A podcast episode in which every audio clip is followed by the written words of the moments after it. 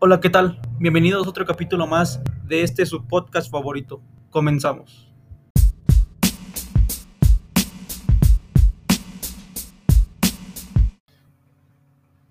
Bueno, pues el día de hoy daremos continuidad a- acerca de los temas de la teoría constitucional.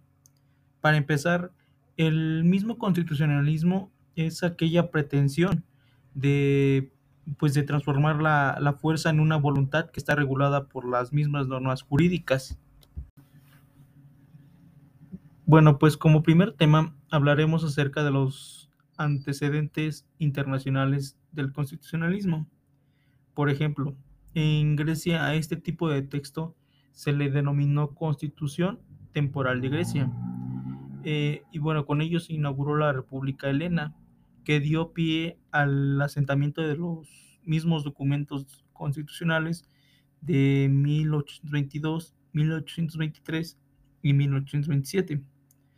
Y bueno, por otra parte tenemos a Inglaterra, que en su momento se dio el constitucionalismo liberal, que esta se surgió eh, a finales del siglo XVII y bueno, esta buscaba eh, tener un cierto equilibrio entre los, entre los poderes, en este caso entre el ejecutivo y el legislativo. Esto se daba mediante la responsabilidad política que, eh, que el mismo gobierno emanaba. Otro ejemplo tenemos eh, a España. Eh, bueno, la novedad de su constitución es que afrontaba los, los fenómenos tanto poblacionales como internacionales. Novedad que en su momento mm, ni Estados Unidos ni Francia implementaron en su constitución.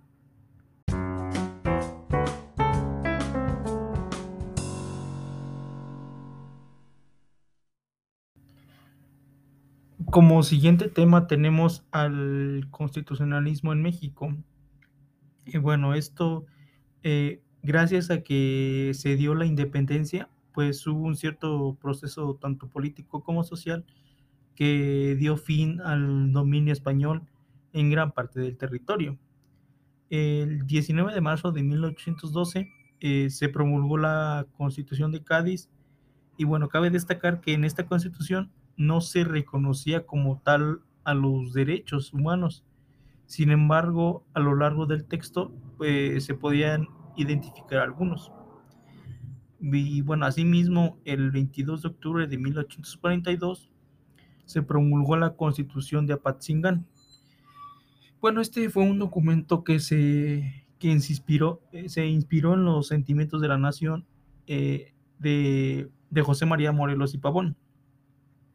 Y bueno, pues esta constitución señalaba ya algunas, eh, algunos derechos, como la igualdad de las personas ante la misma ley, además de que ahora sí se implementó eh, como tal una declaración de, de, los ya mencionados derechos humanos.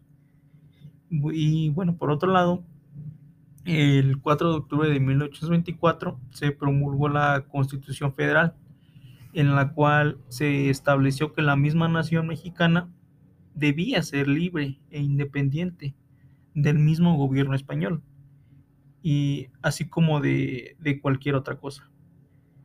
Eh, en esta también se adoptó una forma en la cual la república representativa debía ser popular y federal. Esta se dividía en el poder legislativo, ejecutivo y judicial, así como hoy en día la conocemos. Eh, asimismo, el 5 de octubre de 5 de febrero de 1857 se firmó la Constitución Política de los Estados Unidos Mexicanos de 1857. En esta se imperó eh, un cierto espíritu de, un cierto espíritu liberal y se consagraron diferentes libertades que, que protegía a los ciudadanos eh, sin ninguna distinción, además de que se confirmó la, la abolición de la, de la esclavitud y la tortura. Y por otro lado, el 5 de febrero de 1917 se promulgó la constitución definitiva y la que hoy en día conocemos. Eh, bueno, en esta se dejaron los principios que dictaba la Constitución de 1857, eh, como por ejemplo la soberanía popular, la, la división de poderes y los mismos derechos individuales.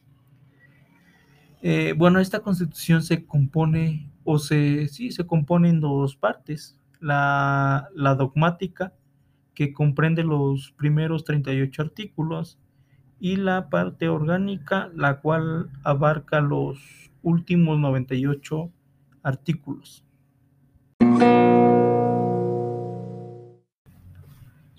Eh, bueno, otro tema son los medios de defensa y control de, constitucionalidad y la convencionalidad.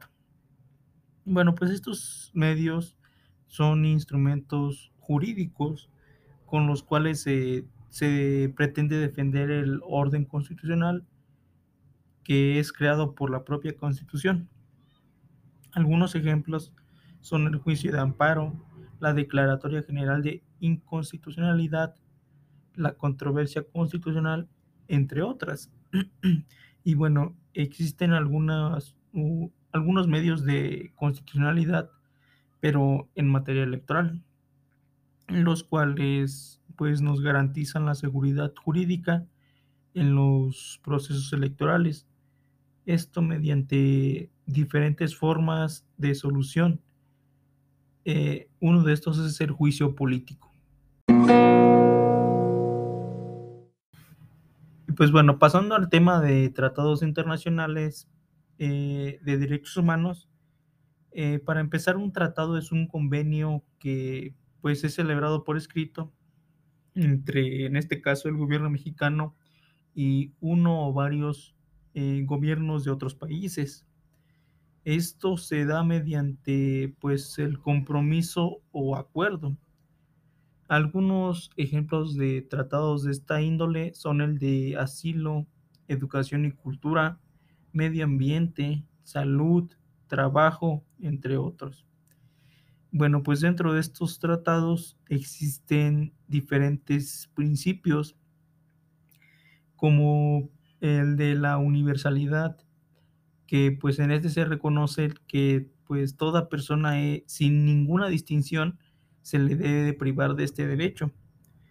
Asimismo está el principio de, el principio de interdependencia, el cual eh, consiste o, explica que todos los derechos están vinculados entre sí. Eh, de tal forma que si se viola eh, el derecho de respeto y la garantía, pues impacta en ambos. Otro principio es el, el de la indivisibilidad, pues este nos indica que todos los derechos eh, no se pueden quebrantar, ya que cada uno de ellos conforma la, pues, la naturaleza del mismo Estado. Por último, tenemos el principio de progresividad. Eh, este establece la, la, obligación del mismo Estado de, pues, de generar cierta protección a los derechos humanos, eh, de tal forma que pues deben estar evolucionando. Y pues bueno, por último tenemos el tema de, constitucionalidad y convencionalidad. Entrando a, la constitucionalidad, eh, podríamos decir que consiste en hacer pues valer la supremacía constitucional para que pues los mismos juzgadores eh, apliquen las, las, normas correspondientes. Eh, bueno, por otro lado, el control de convencionalidad, convencionalidad eh, es aquel que pues está articulado con, con ciertas reglas y que garantiza el acceso a la justicia y, y poder así que pues estos eh, sean más eficaces.